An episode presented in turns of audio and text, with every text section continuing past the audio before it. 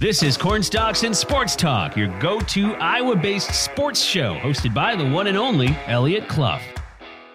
What's up, Cedar Valley, and hello to the Hawkeye State. This is Cornstalks and Sports Talk, your Iowa based sports show hosted by me, UNI, insider for Town Square Media, Eliot Clough at Eliot Clough on Twitter. We got a great show ahead of us today. Luke Braun from Locked On Vikings. He's joining us to tell us about that TJ Hockenson trade from Detroit, how much TJ will impact the Minnesota offense, and more. And then Matt Tollefson rejoins the show to preview uh, UNI versus number one South Dakota State happening this weekend. Of course, Matt is from jackrabbitillustrated.com. We are going to break down every single part of that game, what to expect from South Dakota State and more. That game, of course, at 4 p.m. today in the Dome. Really excited about that one. Everybody show out if you can. It's going to be a way more fun if it's loud. So, really excited about that game today. But first, on this Saturday morning episode of Cornstalks and Sports Talk, I want to talk a little bit about Iowa and Iowa State. Of course, not having ideal seasons thus far in, in, football, basketball just right around the corner, of course. But Iowa and Iowa State both have higher standards than what have happened so far this season in terms of record for their programs. Iowa and four at four, and uh, Iowa State at three and five right now. They have yet to win a Big Twelve game, and you know, it, it, might be just because we're in eastern Iowa, but to me, what I've noticed is there is a huge discrepancy in the level of criticism or where people are at in terms of how they feel about Iowa versus Iowa State right now. Iowa, Brian Ferentz, Kirk Ferentz, kind of a laughing stock. And then you turn and look at Iowa State, and they've lost five in a row and the the sentiment doesn't seem to be the same. Obviously, it's not the same. These situations are are completely different, to, to, to be frank. But when you lose five in a row, you got to be subject to some criticism, right? And I, and there is there is. It's mostly on Tom Manning as opposed to Matt Campbell. Tom Manning, obviously, their offensive coordinator, but I want to break down why there is this discrepancy between the two. We'll look at overall Iowa versus Iowa State game. We're going to push that to the side for the Hawkeyes. Iowa's losses are to Illinois, Michigan, and Ohio State. Those are three pretty solid programs this year. Illinois looking way better than they have in my entire lifetime. Michigan, Ohio State, both vying for the playoff. And then Iowa State, they've lost, like I said, five in a row Baylor, Kansas, Kansas State, Texas, Oklahoma. All five quality programs. Like uh, let's let's get that out there. That's that, that's true. I mean, it's not like Iowa has. Uh, I mean, it's not like Iowa where they lost or excuse me, they won seven to three over South Dakota State and didn't score an offensive touchdown. And, and you know, South Dakota State a great program, but they're still FCS. Iowa supposedly one of the better programs in the Big Ten. So there is going to be a discrepancy there.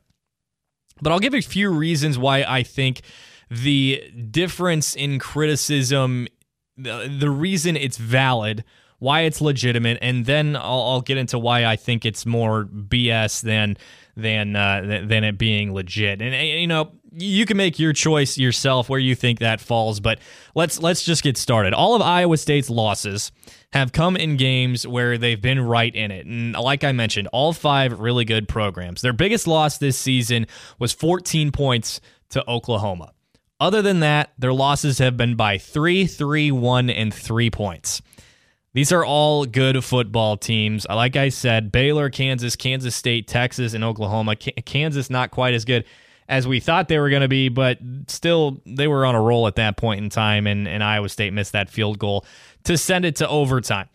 If Iowa State, in my opinion, if they beat Baylor in that fourth game of the season, the opening game for Big 12 play, where they did lose by three points, that horrible targeting call, and I think there was a, a legal block call on Iowa State's defense. If they win that game, things I honestly think are quite a bit different for Iowa State right now. They jump into the rankings at that point in time, in my opinion, because they beat Baylor, who was number 17. They were 4 and 0 in my in my view that that's where they're at. Plus they had just beaten iowa for the first time in five six years i think six years.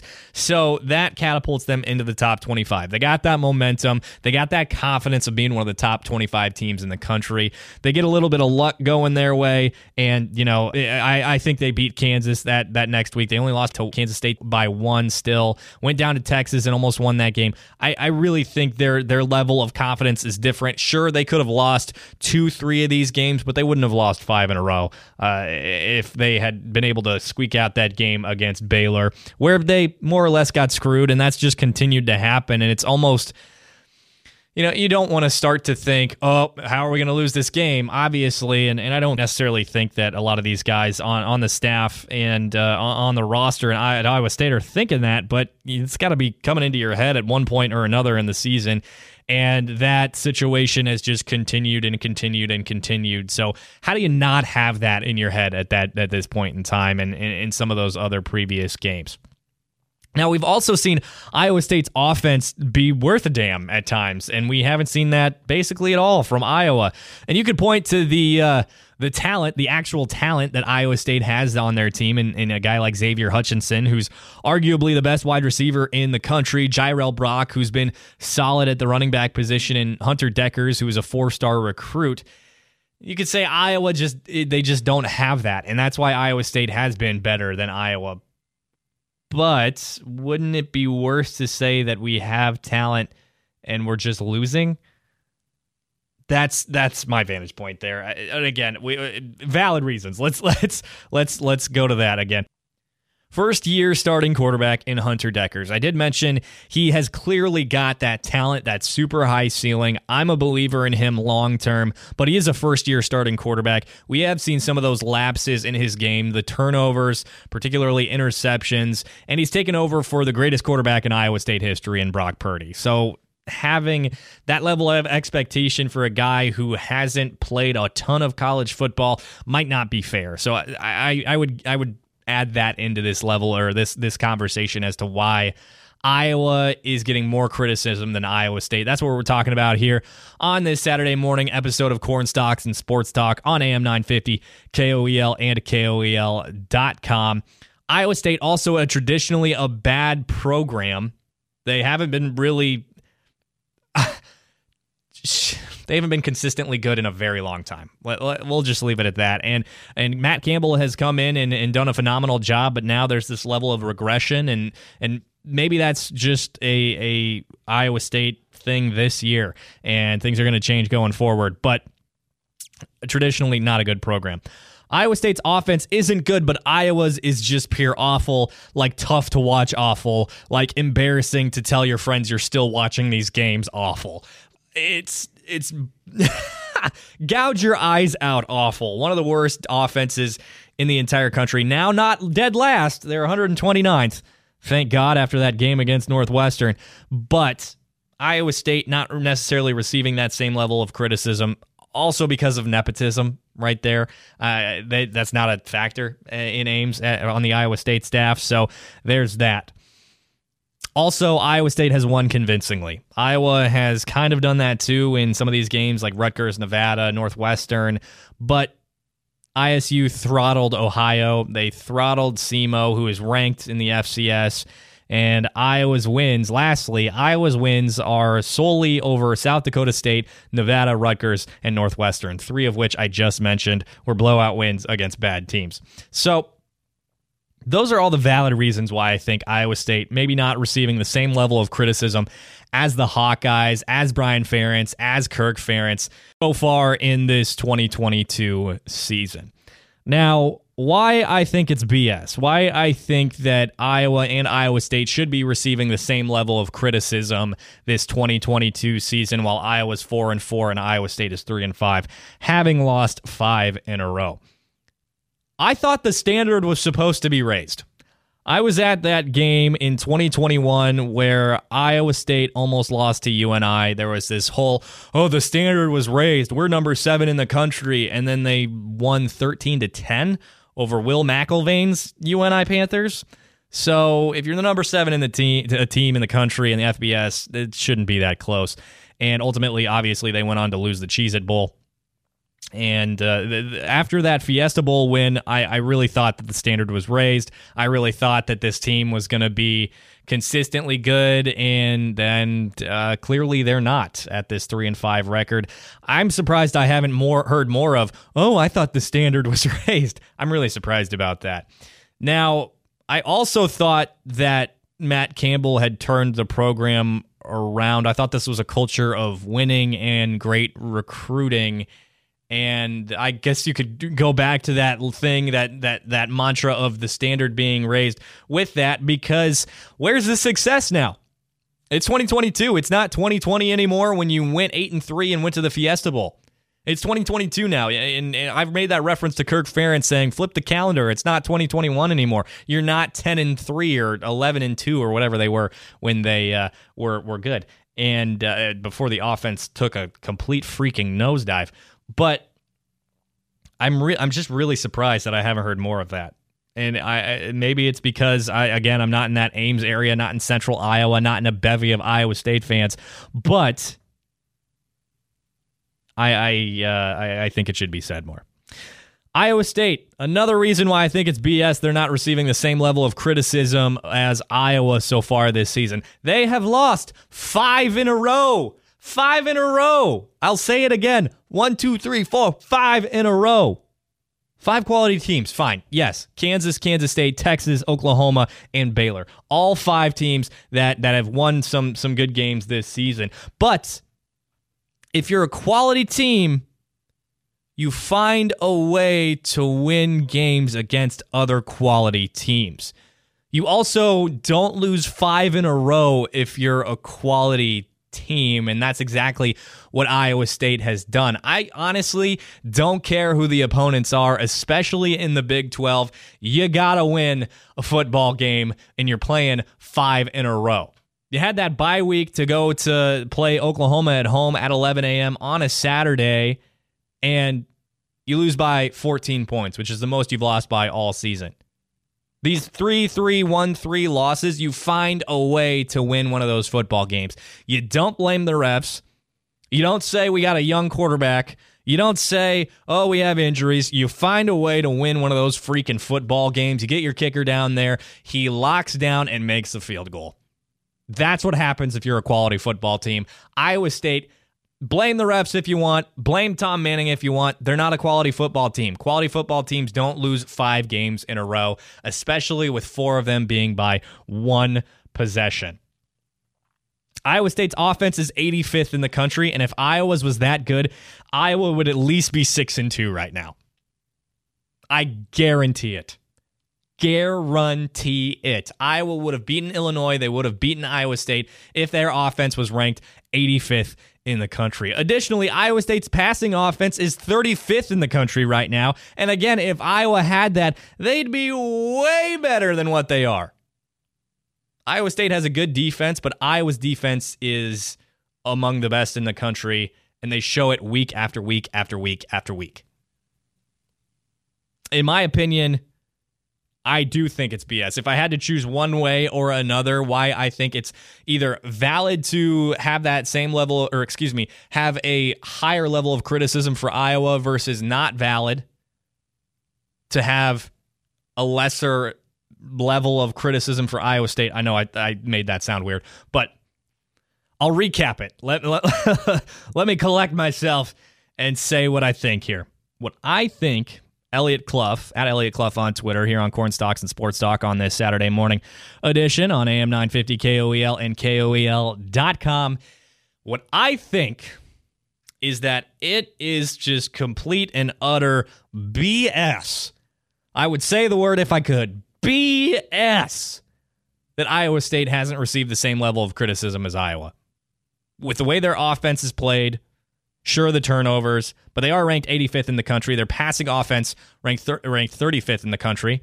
And if Iowa had that, if Iowa had if Iowa had Tom Manning, I tell you what, they would be six and two at the least, probably ranked because their only two losses would be to Michigan and to Ohio State. So that's our first segment this morning on Cornstalks and Sports Talk on AM 950 KOEL and KOEL.com. Don't go anywhere. We have Luke Braun from Locked On Vikings joining us this morning to talk about that TJ Hockenson edition by Minnesota, what it means for the Vikings, how much better they got, and more. Stay right here on AM 950 KOEL and KOEL.com for more Cornstalks and Sports Talk. Former Iowa tight end TJ Hockenson was the first round selection by the Detroit Lions in the 2019 NFL draft. After the trade deadline, he's now headed to a team that will actually compete in the Minnesota Vikings. Here on Cornstalks and Sports Talk now to talk with us about that trade, about the addition now is Luke Braun of Locked On Vikings. Luke, initial reaction when the Vikings landed uh, former Hawkeye TJ Hockenson in this trade? So I woke up to it um, I'm on the West Coast. It broke about 9:30 here, and I, am a, a, bit of a late riser sometimes. Right, so I, I woke up at about 9:40 to an explosion of notifications of like, "What do you think? What do you think? Can we get you on the show?" so it took me a second to process, but the more I've thought about it, the more excited I am. I, I really like this. I have been a fan of Hockenson. I mean, I, I thought he was worthy of his top 10 pick. Um, I'm not as much of a positional value guy, uh, so that didn't bother me as much, and that seemed to kind of be the only knock. Um, and I think that he, while he hasn't quite lived up to top ten in Detroit, he's a top ten tight end. Um, and acquiring a top ten tight end without actually giving up a pick, you just move down a couple rounds two years in a row. That's pretty great. Um, I think the price is right, and um, like my my initial reaction was, "What is Detroit doing?"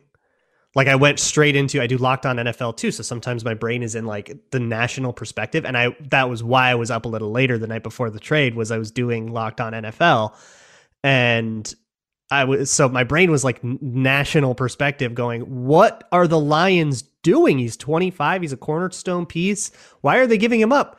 Wait, that's my team.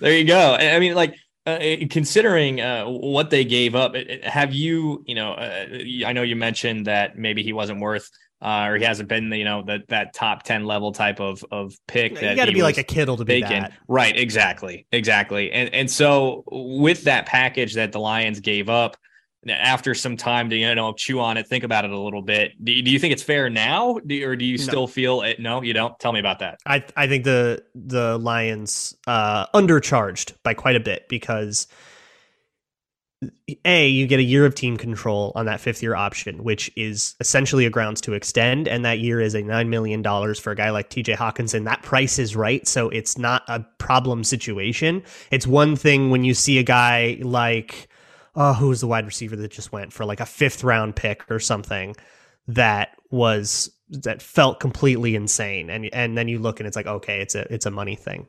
Um or something like a couple years ago Calais Campbell going to the Ravens for like a fifth round pick. And you're like how did that happen? Well it was a money thing right? It's not really a money thing with TJ Hockenson. and and a lot of Detroit media said well we just didn't want to extend him. We can't afford the the price that he'll have to extend him. And the Vikings can? Like that's clearly not the case here. And what I think has happened, and it's really bleak for Detroit, is they have been in rebuilding mode so long that a top 10 pick that they had from entering rebuilding mode after nearly missing the playoffs in 2017, they almost made the playoffs in 2017. They near miss that. They go 2 and 14 or whatever. They pick eighth overall. They pick TJ Hockenson. They have been in rebuilding mode for the entirety of his rookie contract. You've gone through a whole generation of players, and now they're tearing it all down again. And they're saying, well, we want to build this a different way. And TJ Hockenson is not part of that plan. So we'll just dump him to whoever. That's insane. And to dump him to a division rival is completely insane. Um, look, he can block. He is athletic. My, my comp for him is what if Ben Ellefson out of NDSU? I don't know if you guys you, you guys are familiar with him. Um, great blocking tight end, slow as all get out. Just total corn fed blocking practically an, an O line kind of guy. Um, what if that guy had athleticism? That's TJ Hockenson. Uh, he he can run clear outs down the field. He can separate versus man coverage. He's better at zone blocking than he is on something like power or counter, which is a better fit in Minnesota than it was in Detroit. So maybe that's part of it. Um, that they don't run as pure of a zone scheme as the Vikings do, but the Vikings don't run pure zone either. They run a lot of duo, so maybe there will be a struggle there where where Hockenson will have to go one on one with defensive ends. I'm cu- really curious to see how that works against Washington, who's got some dogs up front. Um, but just that versatility too, being a three down tight end so that you don't have to have a tell. The Vikings were kind of dealing with they had like the run blocking guy and their passing guy, and like they had kind of their guy for everything, and it told the defense what they'd be calling. Not not the case anymore if you can have Hockenson out there for all of it. Um, so I'm, I'm really excited about that. And then just from like a resource management standpoint, you've got a nine million dollar cap hit next year. A million ways for the Vikings to make cap space that is one of them. You could extend that, get it down, and do an extension for him. The Vikings are in a situation where they have a lot of leverage, and it's really, really easy to achieve a state where TJ Hockenson is just your tight end one for as long as you want him to be. And he's 25. It's a great opportunity, and they give up a second and a third for two fourths in uh, the next two years. So they just moved down two rounds, moved down one round. Um, if they win a playoff game, it's an extra round, so they move down two rounds twice. That's that's not a lot. And honestly, like if I if you told me you were trading a third round pick for TJ Hockenson in March, I'd be like, oh my god, yeah. And like they've done less than that, and they did it earlier, and they actually get some help from him this year. It's crazy. Yeah, yeah, I, absolutely wild. That and you know, truth be told, that's how I felt about the trade when I saw it too. So uh, when we look at the the impact of Hockenson and what, what he's going to bring to the Vikings this season and and seasons to come, hopefully uh, uh, for the Vikings. I mean, you look at the Minnesota offense and you look at the stats. Of course, Justin Jefferson leads the team in a drastic by a drastic amount in terms of receiving of yards. And then you got Adam Thielen um, to a degree that's helped with the passing game how much of an impact will Hockenson have? I mean, or do you expect him to have in the passing game in terms of you know putting up stats like that uh, for Minnesota this season and for for however long he's around uh, the Vikings? Yeah, he is like close to on pace for a thousand yard season in Detroit. I don't think that that usage is going to continue. Also, a lot of that comes from like specific outlier games. Um, but one of those games was against Washington, I think, uh, or at least according to Washington media, they they are like really uh, upset to have to play him again. Apparently, he got he got their goat a little bit. Um, I don't think that that production is going to be really the point. Um, but I think the statistical impact of TJ Hockenson will be felt by everyone else also. And and I mean he'll still get his, you know, 700 yard pace or whatever, but maybe not a 1000. That's a lot for uh there's a lot of of market share going to Justin Jefferson, so that's a, a tough ask. But when you can say block uh the backside of a zone run really well, which he can, or the front side of a zone run really well, which he can. What you can do, let's let's say you've got um you're, you're running zone strong. So you've got TJ Hockenson as like a lead blocker of sorts, right? And you're running play action off of that. Well, if you can run zone strong really well, the defense will respond with over fronts, which is going to get more people over onto that side. They're going to start weighting things to that side, get safeties to rotate down to that side. And then when you boot the other way, um, that play action like the the there's just a little more space to work with things will be easier that's the kind of impact you can have when when that can be the same guy. And by the way, maybe he can leak out and actually be part of the the play progression as well, where you know, if you were going to do that with Irv Smith, you wouldn't get as good a blocking on the run game, and, and maybe they wouldn't feel, you know, the linebackers might play it a little differently. Like all this stuff is like symbiotic. You can listen to coaches talk about it all the time. And just that marriage of run and pass and how those things interact with each other, the shape of run and pass. Um, when you're, when you feel comfortable play action faking, you know, you don't necessarily feel comfortable running, calling a play action bootleg with Ben Ellefson on the field, who can block the run that you're faking, but can he actually run the route and catch the pass? Um, hands are fine, but he can't get open because he's too slow. not a problem anymore. Um, so that kind of stuff will happen. And when you can run more of those plays, it's not that we're necessarily always targeting TJ Hockenson, but it's that he can be the deep route, uh, the, the deep post because he's fast enough on that. And now you're you are, are clearing out a safety or maybe even a cornerback and you're only using your tight end to do it. So that means that you're that much more likely to get a good Justin Jefferson matchup and all of that stuff will sort of ripple out. So I've been kind of saying Jefferson's yardage total just went up 300 yards Oh, that's wow. Yeah, that's yeah, that's a lot of yards right there. Um, again, again, Luke Braun joining us here from Locked On Vikings on Corn Stalks and Sports Talk on AM 950 KOEL and KOEL.com, talking this TJ Hockenson trade. Now, how much does this increase the ceiling for the Vikings? Because I mean, the the talk nationally is generally, eh, you, you know, you'll you'll win some games in the regular season, but Kirk Cousins won't be able to get it done in those big moments. How much more does it raise that ceiling for Minnesota? Considering uh, what we've seen from from Kirk Cousins in those bigger moments. Well, sure. I mean, last time Kirk Cousins was in the playoffs, he uh, tossed a giant post in overtime to to Adam Thielen, right? Like the I, I don't really believe in ceilings for anybody, but if you look at this NFC in particular, it's like the Eagles and everyone else. And the Vikings right now have a stranglehold. They've got a game and a half lead on the two seed, which means multiple home playoff games if you win one. So I, I, say, who has a higher one? What are we going to lose the Falcons in the playoffs coming out of the seven seed? No, I mean maybe right because they don't have a ceiling either. But once sure. you get in the dance, anything can happen. That's what I'm saying. So right now, the way I see the, the Minnesota Vikings, they got like a 96 percent chance to make the playoffs, give or take, depending on which model you're looking at or or how you feel about them. Right? They would have to collapse so hard to miss the playoffs, it would be historic. They have done this before. That is, we're not ruling that out. that happened. If you remember 2003, 2016, any of the Mike Tice years, that happens. Uh, but it would have to be pretty spectacular at this point. Um, assuming that doesn't happen, you're in the dance and you're probably playing at home. Get a little momentum and shoot. You're gonna. I mean, at a certain point, it's like, well, of course they'll win the home, but what about when they go on the road? Well, at that point, they're two games away from the Super Bowl. Like, what? You ever won two games in a row before? not that crazy to imagine. Um, and and playoff games are difficult, and they're of, of course a little bit different, but it's a single elimination format. Weird stuff, of course, can happen, and the Vikings sure are good at generating weird stuff. Yeah, that they are, including the Minneapolis Miracle, of course, which we all mem- remember from from oh, five oh, yeah. years ago. So, uh, uh, last thing from from me here, Luke, this morning is where where do you see this going forward for the Vikings the remainder of this season? Is it a clear path to a division title for them right now? Because the rest of the NFC yes. North, it, yeah, okay. Tell me more. So, well, they got a three and a half game lead. Um, the magic number as we stand here is seven. What I mean by the magic number is how many the combination of Vikings wins and um, either Bears or Packers losses. You need to fulfill both conditions, right? So, if the Vikings win four games, and the Packers lose three games, Vikings clinch the division, and the same has to be true of the Bears. So if the Vikings win, they can go four and six, and the Packers would have to go seven and three, and the Vikings would still win the division. That's that's how far out this has this has gotten because of how much all of the other teams have collapsed. So it would be a miracle for the Vikings not to win the division. Again, these kinds of collapses have happened here in the state of Minnesota. And it's not wouldn't be the craziest thing. Certainly crazier things have happened, but it is pretty unlikely.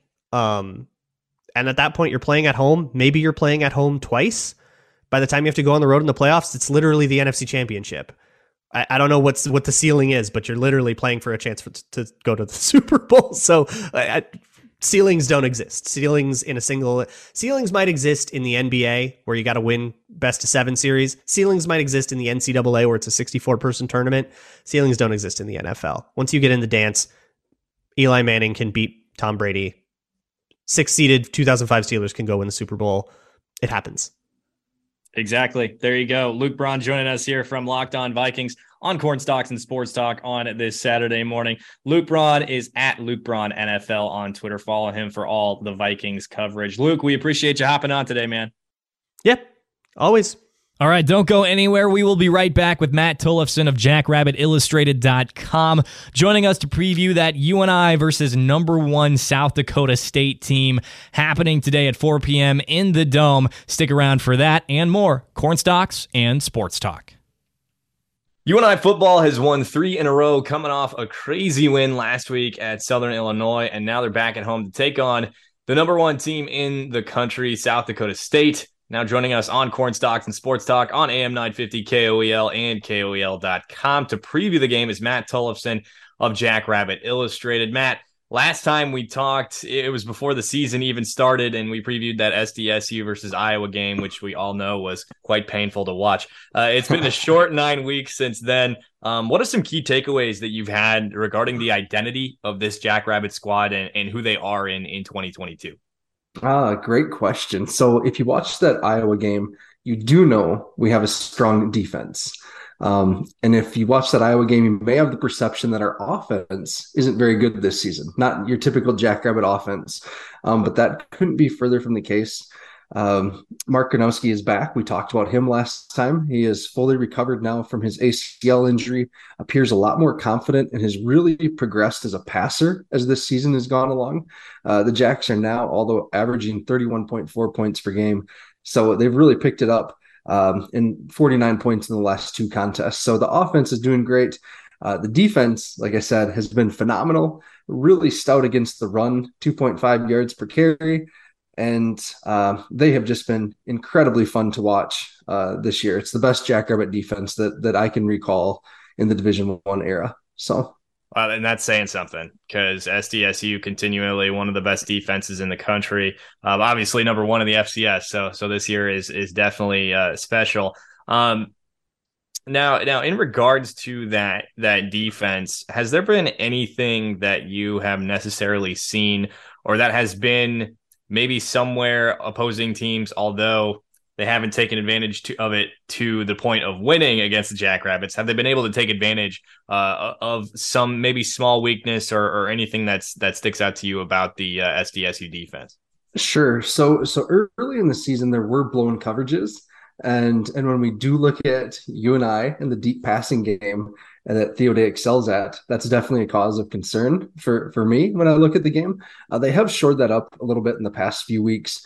Uh, early in the game against NDSU and UND, when both those teams were up by 14 points over the Jacks, they were really having a lot of success um, keeping the Jacks unbalanced. Um, they're moving the ball well through the air and on the ground, and uh, and protecting the ball. They weren't committing turnovers at that point. So that's a huge piece too that maybe we can talk about in a bit. So yeah.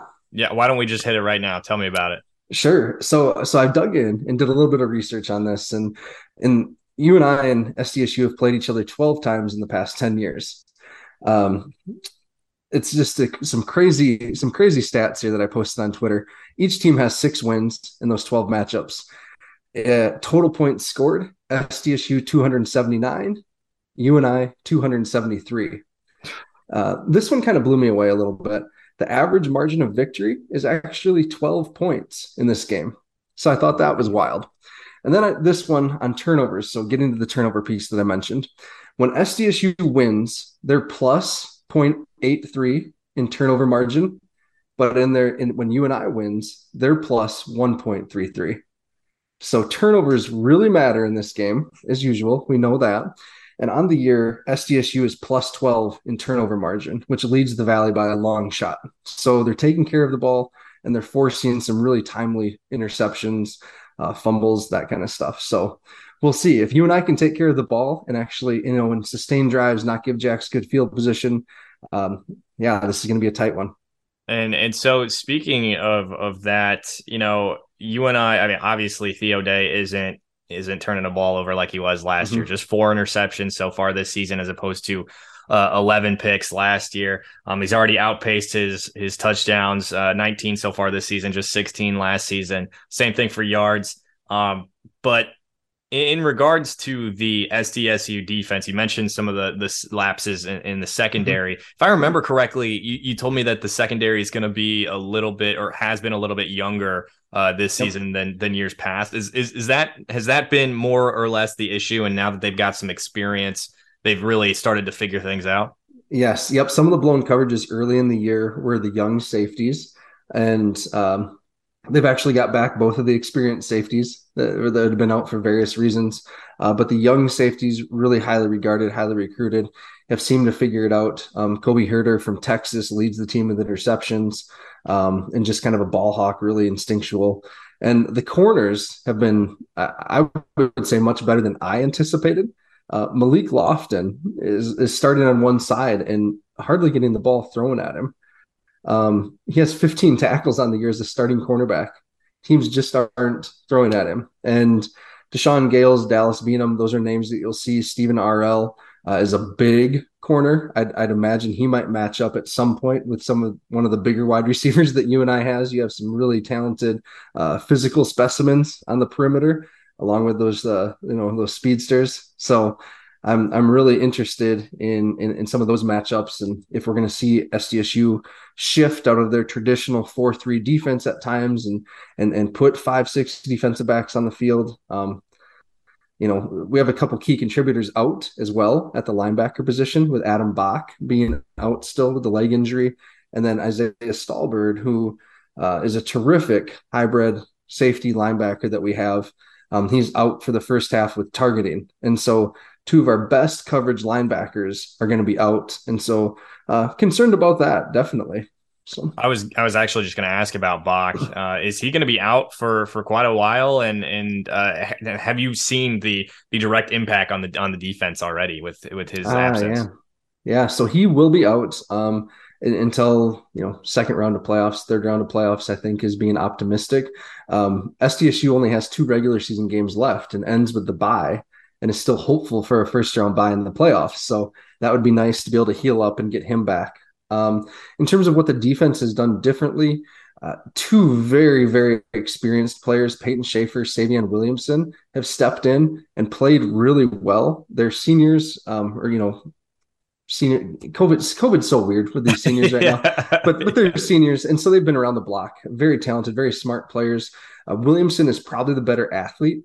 Um, Schaefer is definitely uh, maybe the more assignment sure player of the two. Um, but both Coach Rogers, the defensive coordinator, and linebackers coach really trust both of them uh, to be in there. So there hasn't been a huge drop off, but man, Adam Bock though is one of the best in the business, like your linebackers too. So right, yeah, exactly, yeah. Exactly. Again, Matt Tollefson joining us from Jackrabbit Illustrated to preview that UNI versus number one South Dakota State game happening this weekend in the Dome today in the Dome, and we're talking here on Cornstalks and Sports Talk on AM 950 KOEL and KOEL.com. So you mentioned Mark Gronowski um, and and his play so far this season. Could you tell there was a little bit of rust uh, when when he yes. came out, um, and, and, how has that uh, improved as the season has gone along? Yes, definitely. I think uh, anytime though you open your season at Iowa at Kinnick with you know that crowd bearing down on you, uh, it's going to make anyone look a little rusty probably. Um, and and uh, he's really progressed though. I mean, he just looks like a much better passer than he did even his his freshman year when you saw him last. Um, he's he just he's been efficient. He's not putting up a ton of yards. SDSU's offense has been more methodical this year than maybe explosive, and that has changed a little bit too in the last couple weeks with the return of Tucker Kraft, um, who was injured in Iowa, made his day season, you know, his return against North Dakota, and last week against Indiana State. Man, some of those highlights, if you haven't seen them, you got to go back and watch. Tucker Kraft is a treat. Uh, he's he reminds everyone of Dallas Goedert, you know, uh, Briley Moore for you UNI fans that are listening. Just phenomenal athlete freaks, you know, with their size, speed combination, and ability to make plays. So that's a nice Briley Moore name drop here on Cornstalk yeah. Sports Talk today. I'm, I'm, here for it. I'm here for it. But um, a, another offensive player that that UNI fans know, Isaiah Davis, um, taking over for Pierre Strong in that in that top uh, running back spot for for the Jackrabbits you know, more recently, UNI has more or less been able to handle Pierre Strong in, in these mm-hmm. matchups mm-hmm. with with the Jackrabbits, especially last year and and just a few years ago. Um, so, are there similarities between Davis and Strong? Do you is there any reason for you to believe that maybe UNI will be able to do the same thing that they did to Strong uh, with Davis? Oh man, I don't know. Your guys' run defense is so stout with those linebackers running downhill you know, digging into your numbers, you know, uh, run defense doesn't look that good initially, and then you dig in and see that you take out the Air Force game and you're allowing 3.4 yards per carry outside of that. My goodness. Um, but back to your question, uh, Isaiah Davis and Pierre Strong are not similar in any way, um, besides that they can maybe both be home run threats you know, at, at various points. Um, Pierre's definitely a faster player. Isaiah, more powerful player. Um, he, you know, he he did get banged up against NDSU. He didn't play against UND, and then he um, just played the first half against Indiana State, and it was just a precautionary thing with the score being out of hand, um, anyways, at halftime. So uh, Isaiah is an awesome player, uh, very physical, very um, a good receiver. That's an underrated part of his game. He's a great, you know, that that's his first time touching the ball was against UNI in the spring season, and he made an awesome catch on an arrow route out of the backfield. So uh, that's been fun to watch, and uh, we just hope he's healthy, you know, and coming back and at his full strength because he is a special player when he is healthy. And I take it he's been dealing with some some injuries at this point in the year. Yeah, just not 100% sure what it was against NDSU, but yeah, they just again held him out cautionary reasons for UND and then first half against Indiana State. So, huh. Yeah. Interesting. Uh, I guess, yeah, we'll see in the dome uh, on Saturday today uh, that these two teams are playing. So I saw your prediction on Jackrabbit Illustrated, the website. Um, tell me, tell the people what it is, what your prediction was, and and how you came to that conclusion. All right. So this week, uh, my prediction is 45 to 28. And uh, again, that's that's a lot of points for this Jackrabbit defense to give up, and I think it's a lot of points for UNI to give up as well. Um, but I, I, just don't right now um, see, see, the depth on UNI's defense to to uh, you know put together a full 60 minutes against this Jackrabbit offense. Uh, again, with Tucker Kraft, with Mark Gronowski, with Isaiah Davis, and the Janke twins, we haven't even mentioned yet there's so many weapons on this offense. Um, and the Jacks just at this point in the season, outside of UNI or outside of Iowa, uh, haven't been haven't really been slowed down yet. Um, it, the offensive line is clicking, and I think that SDSU has just forced enough turnovers this year. They're going to figure out a way to turn over UNI, and that's the prediction. I I think so. Both teams have a lot to play for, so that's what I'm predicting. Oh yeah, if if UNI does pull off the victory, how would you think that they do it?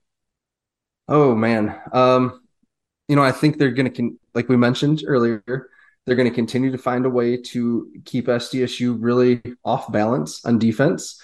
Um, you know, using Dom Williams and McShane to run the ball.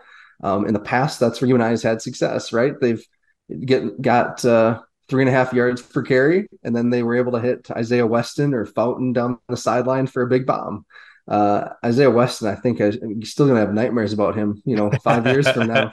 Um, happy he's gone, but man, it sure se- seems like UNI's replaced him with just a, a bundle of wide receivers now, man. So uh, they have. I, we just talked with Theo Day about it on on Wednesday. I mean, Sergio Morancy, Sam Schnee, Desmond yeah. Hudson, obviously no Alex Allen uh, yep. this this coming uh, week and for the rest of the season for that matter.